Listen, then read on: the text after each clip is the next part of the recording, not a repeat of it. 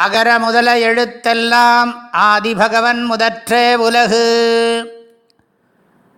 ஐயுணர்வு எய்திய கண்ணும் பயமின்றே மெய்யுணர்வு இல்லாதவர்க்கு.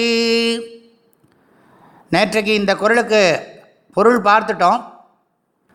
புலநடக்கம் இருந்தால் போராது மெய்யுணர்வை பெற வேண்டும் என்று கூறினார். நாம் கவனமாக புரிஞ்சுக்கணும். புலநடக்கம் இல்லைன்னா மெய்யுணர்வு விளங்காது. மெய்யுணர்வு விளங்கலேன்னு சொன்னால் மெய்யுணர்வை பெறலேன்னா புலனடக்கம் பயனற்றது. மெய்யுணர்வை பெற்றுவிட்டால் புலனடக்கம் முழுமை பெறுகிறது. புலனடக்கத்தினுடைய பயனை அடைந்ததாகிறது அப்படின்னு புரிஞ்சுக்கணும். அடுத்த குரல். எப்பொருள் எத்தன்மை தாயினும் அப்பொருள் மெய்ப்பொருள் காண்பதறிவு. இது மிகச்சிறந்த ஒரு குரல். அதாவது ஒரு பொருள் எந்த தன்மை உடையதாக இருந்தாலும் சரி ஒரு பொருள்னு பார்த்தா அந்த பொருளில் அஞ்சு அம்சங்கள் இருக்கிறதாக சாஸ்திரங்களில் காணப்படுகிறது. ஒன்று அதனுடைய இருப்பு. இரண்டாவது அதனுடைய விளக்கம். மூன்றாவது அந்த பொருளை அறிவதாலோ அடைவதாலோ நமக்கு ஏற்படுகின்ற இன்பம். நான்காவது அதற்குரிய வடிவம். ஐந்து அதனுடைய பெயர். ஆகவே இருப்பு விளக்கம் இன்பம் வடிவம் பெயர் என்ற ஐந்து தன்மைகளை உடையதாக எல்லா பொருள்களும் இருக்கின்றன.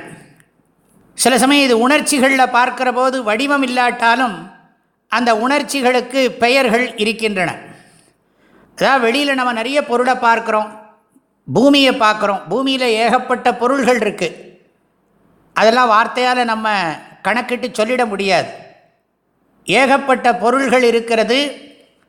அதற்கு வடிவங்கள் இருக்கின்றன. அதற்கு ஏராளமான மொழிகளிலே அதற்கு பெயர்கள் இருக்கின்றன. அது இருப்பது விளங்குகிறது.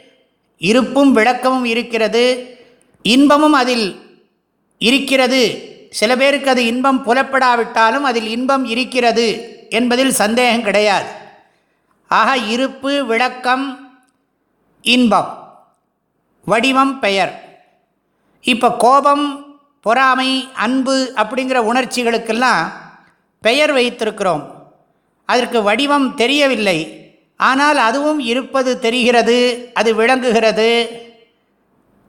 அதிலே நமக்கு துன்பம் இருந்தாலும் அதற்கு பின்னால் நம்ம தவறான உணர்ச்சிகள்லேருந்து விடுபட்டோமானா சிறந்த உணர்ச்சிகளில் இன்பமும் இருக்கிறது. இந்த இன்பம் விளங்குவது சற்று கடினம்தான். இருந்தாலும் இருப்பு விளக்கம் அப்படிங்கிறத எடுத்துக்கொண்டால் கூட போகும் ஆக வடிவங்களும் பெயர்களும் மாறிக்கொண்டே இருக்கின்றன. இருப்பும் விளக்கமும் மாறுவதில்லை. இதுக்கு உதாரணம் சொல்லணும்னா மண்ணால் செய்த பாத்திரங்கள் இல்லாட்டி தங்கம் போன்ற உலோகங்களால் செய்யப்பட்ட அணிகலன்கள். காதில் போட்டிருக்கிறது கம்மல்னு சொல்கிறோம் மூக்கில் போட்டால் மூக்குத்தி சொல்கிறோம் கழுத்தில் போட்டால் செயின்னு சொல்கிறோம் கையில் போட்டால் வளையல்னு சொல்கிறோம் ஆனால் அதனுடைய வடிவங்கள் வேறு பெயர் வேறு. ஆனால் அதில் இருக்கக்கூடிய இருப்பு விளக்கம் அதனால் கிடைக்கக்கூடிய இன்பம். தங்க நகை அணியிறது இன்பம் தானே ஆக இது மாதிரி இந்த பிரபஞ்சம் முழுவதும் இருக்கக்கூடிய தத்துவங்கள். நேற்றைக்கே பார்த்தோம் சுவை ஒளி உரு ஓசை நாற்றம் ஐந்தின் வகை தெரிவான் கட்டே உலகுன்னு பார்த்தோம். ஆக ஒன்றுலேயும் இருக்கக்கூடிய அந்த புலன் நுகர்ச்சியில் இருக்கக்கூடிய தன்மைகளை ஆராய்ச்சி பண்ணுகின்றவனிடத்தில் தான் உலகம் கட்டுப்படுகிறது. ஆகவே ஆராய்ச்சி பண்ணி அறிவுபூர்வமாக வாழ்கிறவனுக்குத்தான் இந்த புலனின்ப பொருள்களில் கட்டுப்பாடு என்கிற குணம் ஏற்படுகிறது என்பது அதனுடைய கருத்து.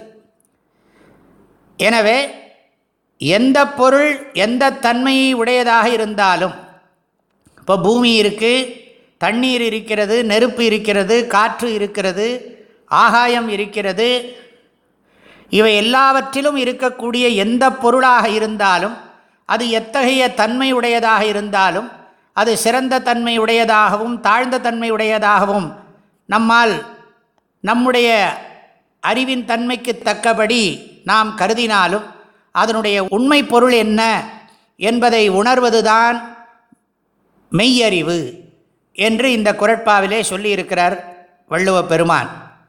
ஆகவே எப்பொருள் எத்தன்மை தாயினும் அப்பொருள் மெய்ப்பொருள் காண்பது அறிவு. இக்குரட்பாவை மேலும் நன்றாக தொடர்ந்து நாம் சிந்திப்பதற்கு திருவள்ளுவருடைய திருவருள் துணை புரியட்டும். நாம் நன்றாக பகுத்தறிவை தீட்டி வைத்து கொண்டு இந்த உள்ளார்ந்த பொருளை உணர்வோமே ஆனால் நம்முடைய வாழ்க்கையை நாம் பார்க்கும் விதமே மாறி அமையும் என்பதில் சந்தேகமில்லை. எப்பொருள் எத்தன்மை தாயினும் அப்பொருள் மெய்ப்பொருள் காண்பது அறிவு. எல்லோருக்கும் மனமார்ந்த நல்வாழ்த்துக்கள். வாழ்க வள்ளுவம் வளர்க மனிதநேயம்.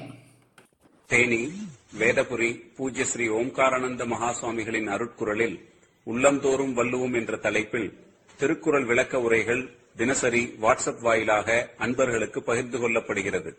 இதை உங்கள் மொபைலில் பெற double seven zero eight two one double one nine six என்ற எண்ணிற்கு உங்கள் பெயரையும் வசிக்கும் ஊர் பெயரையும் வாட்ஸ்அப் செய்யவும். வணக்கம்.